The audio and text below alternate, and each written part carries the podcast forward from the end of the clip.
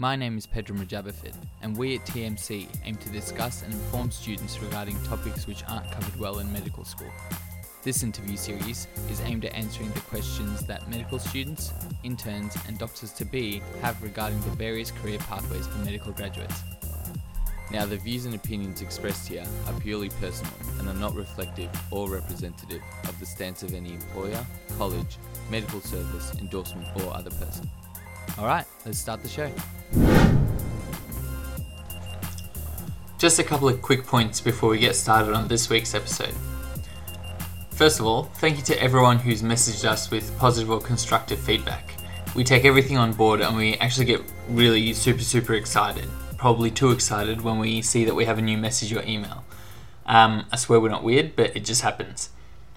Second, we've had some feedback saying that we've been repeating some of the specialties, such as having two cardiology podcasts. When we set out to do this podcast, we wanted both the view of a consultant and the view of an accredited registrar for the different specialties. For this reason, you'll see that some of the specialties have two episodes, because we're essentially trying to give you a broader view and different opinions on the same matter. Hopefully, this makes sense and hopefully, you guys enjoy bo- both of the episodes. But if you don't think this is helpful, please let us know.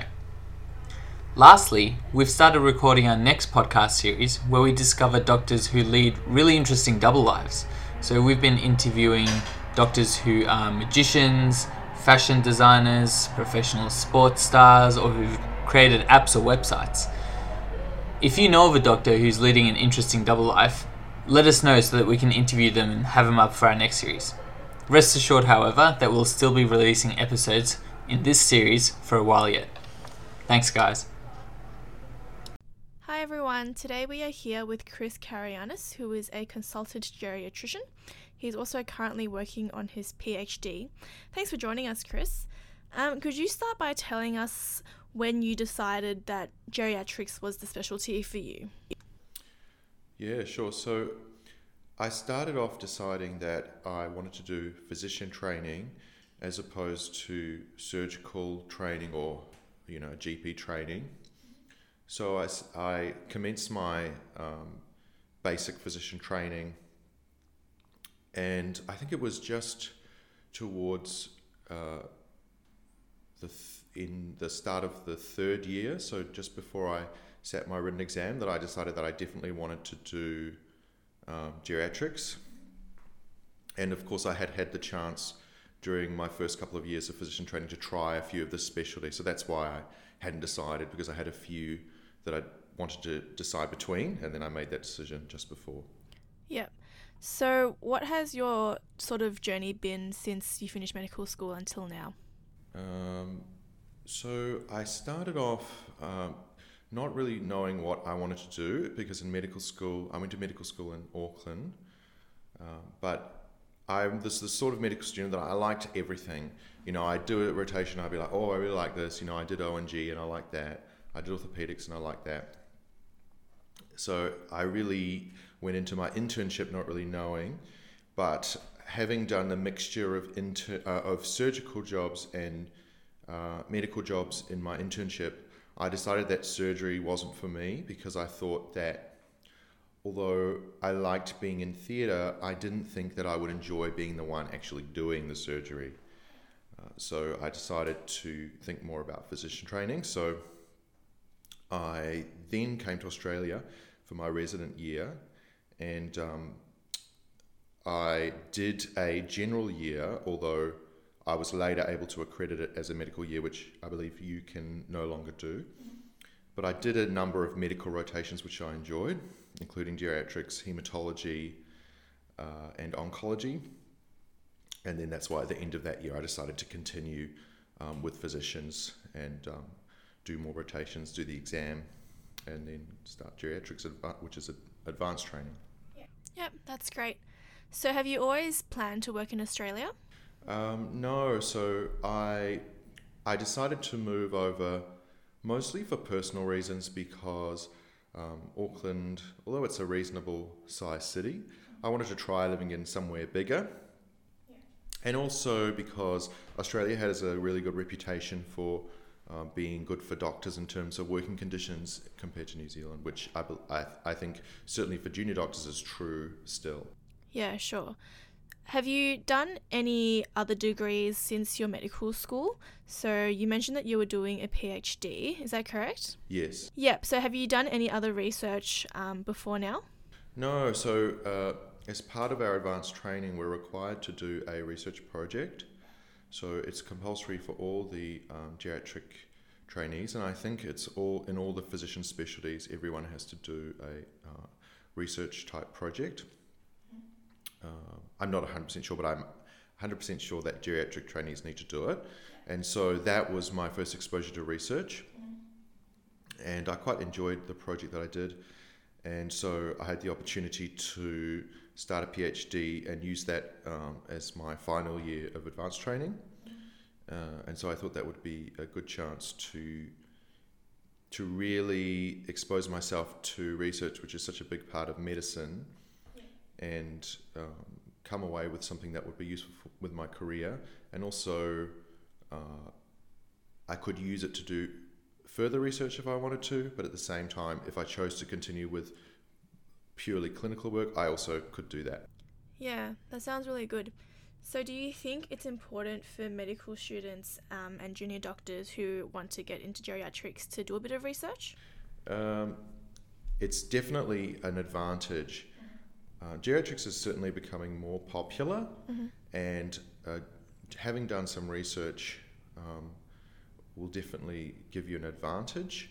So I would recommend it, and of course, it's good to have any research experience, but one that's relevant to the specialty that you're intending to apply for will be better. So if you wanted to do geriatrics, having something that's relevant to, ger- to geriatrics would be better um, in terms of research. Yeah. And how would you recommend medical students or junior doctors to find projects related to geriatrics? That's a good question. Um, I think that during your rotations, if you come into contact with anyone who's a geriatrician, then you could ask them if they're aware of any opportunities. Uh, for example, you might be doing a general medical rotation, but happen to have a geri- geriatrician um, consultant. So you could ask them. Um, alternatively, I think if you approached one of the um, senior, uh, one of the clinicians at your clinical school, you could ask them if they're aware of any contacts um, in terms of uh, geriatricians who do research. At the moment, uh, I'd say that a minority of geriatricians do, do research, so it, it is. It, it's not as easy to probably find a project as it would be for some other specialties. Yep, sure. Make sure to keep in touch with us through social media. Our handle is at the Med Collab. That's T H E M E D C O L L A B on Facebook, Twitter, and Instagram. You can also subscribe to our podcast for our weekly release. Now back to the show. So you mentioned that geriatrics is quite popular now. How long would be the average time frame of getting onto a registrar training program? So I believe at the moment there's still a high chance of getting accepted on your first application, but um, so I don't. I'm afraid that I don't know the percentage. When I was coming through, it would have been 100%. If you pass your exam, then you would be able to get a registrar job, and I believe that they do turn some people away now. So having that research um, experience would definitely give you an advantage in that respect. And of course, having strong references and um, relevant experience um, would also improve your chances of uh, getting into the program. Yeah, sure. Um, so could you tell us a little bit about what your typical day or week involves?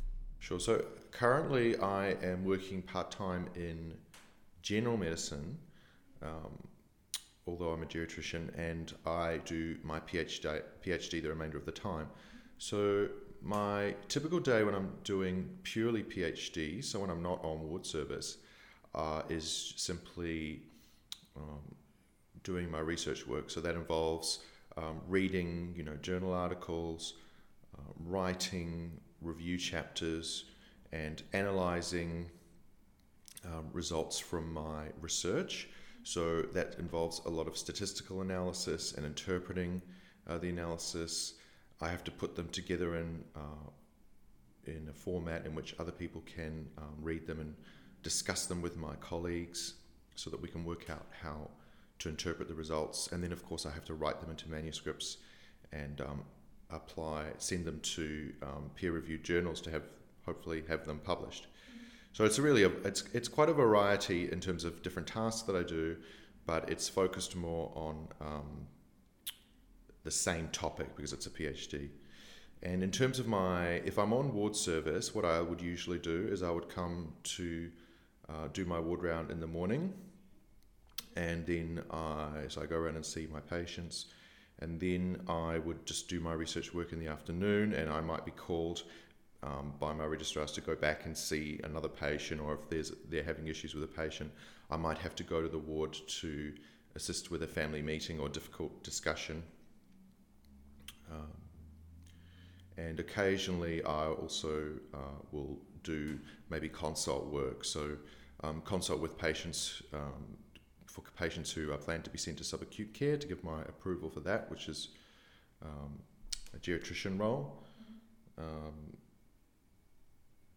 and what else was I going to mention? One more thing I was going to say. Oh, and occasionally I also have clinics. So I have been working up until recently in a stroke clinic in a fellow capacity as well. So I have quite a big variety of things which I do, which I quite enjoy. Yeah, that's really good. So, how much time would you actually spend split between clinical and non clinical? So, yes, for me at the moment, it's a majority of non clinical work. Yeah. So, I'd say it's probably 70% um, non clinical. Um, however, once my PhD is completed, I'll be doing more clinical work. Yeah. Probably the reverse, I'll probably go up to doing about 70% clinical work.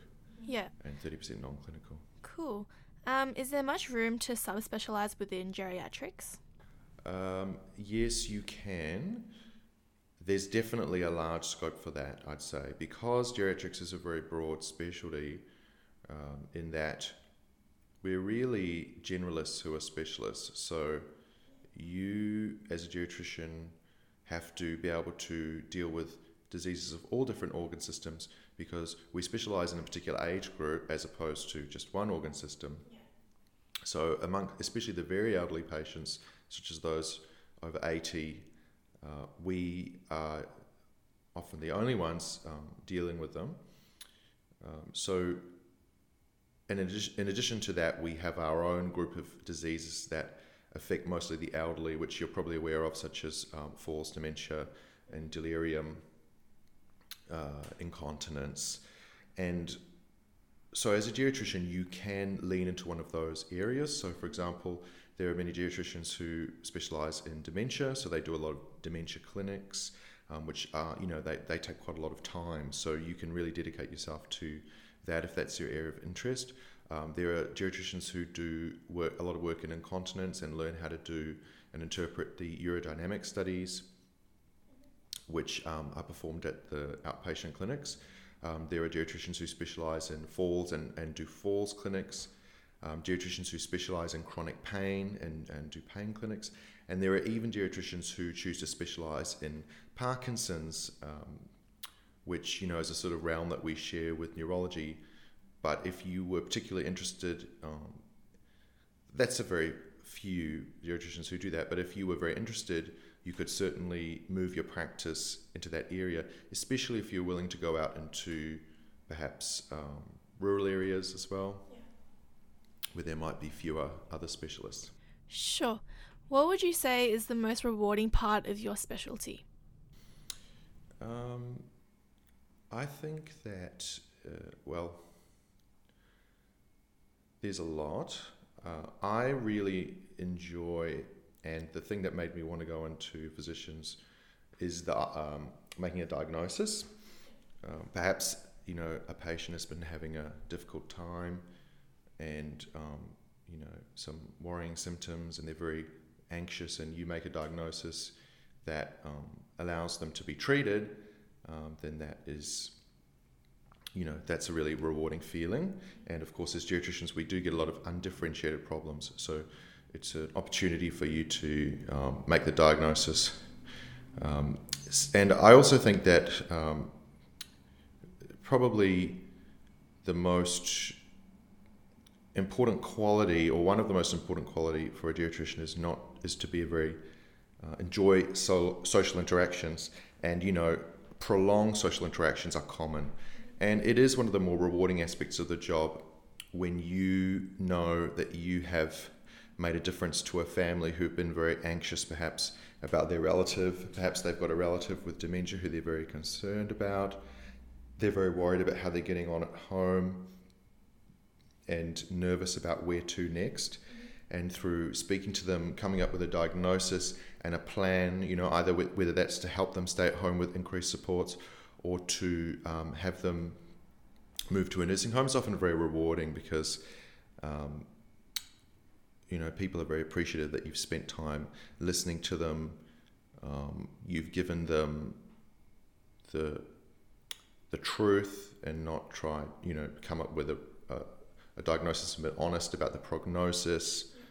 Um, and I've you know personally just had a lot of people very very thankful for that so that's one aspect of, of it that I enjoy so I often tell people if you don't enjoy prolonged social interactions with patients then geriatrics probably not the specialty for you. Yeah, okay. Um, on the other hand, what aspects of your job do you struggle the most with? So that's a good question. I mean, I think it's probably the same thing. Yeah. So it's again the challenging social interactions and the challenging um, patients and families that um, can make the job difficult at times. I suppose a good example is in geriatric wards, um, patients can end up getting stuck because, um, you know, you might, for example, have a patient who has very limited insight um, into the fact that they have dementia and they may not be wanting to move into a nursing home. You have to be able to communicate with a lot of you know the family but also other staff. There's pressures from the hospitals who don't want patients to remain in hospital for a long period of time. So that can, is probably the most challenging aspect. Yeah i can imagine that'd be pretty difficult. Please make sure to complete the survey for this episode.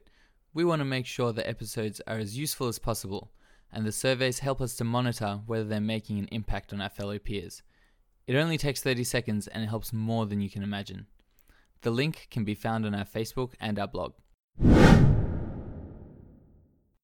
Um, where do you see your field in about five to ten years?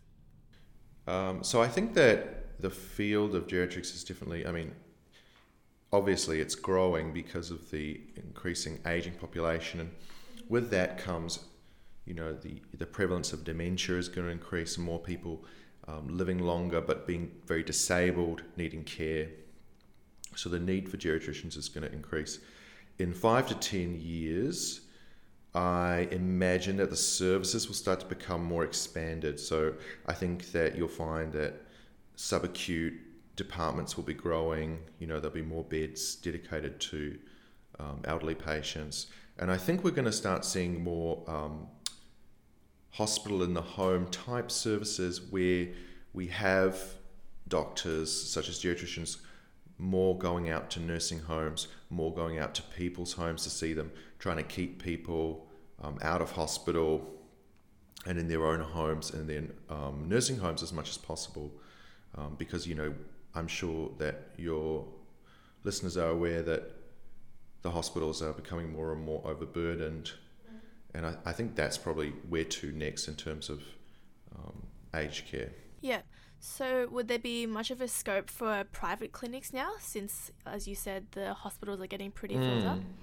So, I mean, I guess clinics are useful in terms of clinics are very having private clinics is useful um, for us in the public hospital in terms of getting patients followed up. So, for example, you might have a patient who comes in and they're on a lot of medications and they're having falls, and you think that it would be better if someone could down titrate the medications gradually. And often the uh, GP might be hesitant to stop medications that have been commenced by other specialties, such as the cardiologist. and the gastroenterologist, whereas the geriatrician would be more comfortable. So if you know there's private geriatricians in the area, and you could you can just refer, and that's very handy to have. Of course, private clinics can't take inpatients, so if they need an inpatient stay, that's not useful. Um, in terms of private hospitals, that's sort of a growing area for geriatrics too, but there are um, constraints on the amount of time that patients are able to remain in private hospitals, which can be relevant to geriatric care because sometimes people might need a little bit more than the two weeks that their insurance company will provide. And in that case, they end up coming to the public hospital anyway. So yeah. it does have its limitations. Yeah, that makes sense. Um, how would you say your work life balance is at the moment? Uh, I think it's good. I mean, for me, um, doing a PhD, it's gonna it, it it's really terrible towards the end, I believe. So I'm sort of a year off. So it's starting to ramp up now. So uh, it ends up being a lot of writing and I believe a lot of late nights. So that I'm not looking forward to. But currently, I'd say that um, I, I, work reasonable hours. I do a lot of weekends in order to uh, supplement weekend work in order to supplement my um, research income, which is a lot less than a clinical income. Yeah. But it works out quite well when I do that all together. So I sort of piece together um, bits of clinical work with the uh, income from doing research. Uh, obviously, I've sacrificed income in order to obtain the qualification, so that will be um, improved once I've completed it. Yeah. So are your work hours quite predictable? Uh, yes. Uh, so now that I'm a consultant, I tend to work just eight sort of either nine to five or eight to five, something like that. And in, when I do weekends, I just work do a ward round in the mornings, uh, and that's general medicine. Uh, and then I'm on call sometimes, which means I just receive phone calls, potentially at night, but usually um, it's uh, I don't get called that much. Yeah. So they're to answer your question, they're fairly predictable. Yes. Yeah. Cool. Um, so, what sort of people do you think should do geriatrics? So I sort of touched on this a little bit before. I think, um, I think that you have to enjoy interactions with patients and families. So I mean, um, you know, I enjoy being able to explain medical, complex medical things in layman's terms, um, and having people understand and um, you know, I think it, it, it's a challenge because often we're talking about very complicated um, subject matter. So I enjoy that that challenge. So I think if you you you have strong communication skills, that's probably um, one of the most important aspects. Additionally, I think, like I mentioned, you have to enjoy the challenge of making a diagnosis because you're getting a lot of um, un- undifferentiated um, people come in, patients come in, and you can't just say, well, this is not a, you know, problem of, you know, like say, if you, for example, you were a different specialist who specialised, say, if you're a vascular surgeon, you could say, well, this isn't a vascular problem. I'm just going to um, refer on. We're sort of the end of the line. I mean, we have to, if we don't know the diagnosis, we have to try and come up with one. So if you enjoy that sort of thing, then um, that's another um, good quality that um, that I think a geriatrician should have. Um, I think that um, in addition to wanting to interact with patients, enjoying interacting with other staff is very important because we work in a multidisciplinary team. So, um, you know, on the typical subacute ward, you would be interacting with physiotherapists, occupational therapist, dietitian, um, social worker, you know, and you try to have to try and understand their craft and what they do. And, um, you know, if you enjoy learning about those aspects of medicine too, well, yeah, of health, then you'll you'll enjoy that because you'll be able to learn a bit about what they do and you get bits in here and here and there and knowing, for example, how nursing homes work, how people can pay for a nursing home, once they retire. I mean, you you have to learn these things as a geriatrician, and so if you find that appealing, then I think that also um, is a good quality. Mm, yeah. Um, so, just out of curiosity, when a patient, an elderly patient, comes in with a specialized problem, do they come under geriatrics and then you just get consult or input from a specialty, um, or do they go under that particular specialty and then they get geriatrician um, input? Yes. Uh, it's usually, so it depends where you work and what state you're in as well. So in Victoria, it does vary at network to network. So uh, this network has a acute um, geriatric unit, so they try to put patients over 80 who come in with um, a medical issue who would have gone otherwise under general medicine into this particular unit. Um, it depends on who's referring. So the person, for example, in the emergency department may try and refer to cardiology, um, but if the patient's elderly, often they will ask them to come in under general medicine or a geriatrician, and they'll just provide consult. And it, you know, if they're not going to undergo a procedure, then personally, I'm happy for that. I'm happy to manage um, older patients who come in with, say, a non-STEMI, um, and, and, then just get advice from cardiology um, about that. And I think that's important because as geriatricians, we need to rationalize what we do to the patients with respect to their various other problems that other specialists may not consider. For example, a patient who comes in who is falling, you know, 10 times a week, you might be a little bit more hesitant about pushing that beta blocker, you know, to lower their blood pressure to as low as possible for their ischemic heart disease. So we we sort of will get input from other specialists, specialties and sort of rationalize it all together. I think that's something that we do um, well. Um, for example, as well, you know, you might have a patient with dementia who's from a nursing home, and we might advise some strong limitations of treatment in that case because um, the chance of the treatments improving the patient's quality of life are going to be lower um, if they've got a high level of background disability. Great. Well, I think that's all of my questions for today. Um, is there anything that you know now that you wish you'd known when you were an intern, or any advice you'd like to pass on to medical students? Just in general? Yeah. Um, things I wish I'd known um, as an intern. Oh, that's a hard question. You stumped me. Um, I think, well, I think one of the things that's useful to, to, I don't know if I really didn't know it as an intern, but one of the things that I found useful as an intern was to realize all the resources that you have available to you. So, for example, um, when I started working as in my first rotation, I would ask the pharmacist a lot of questions, especially because at, our, at the hospital that I was working at, the pharmacists seem to have a lot of, you know, you, you're working amongst a lot of very busy people.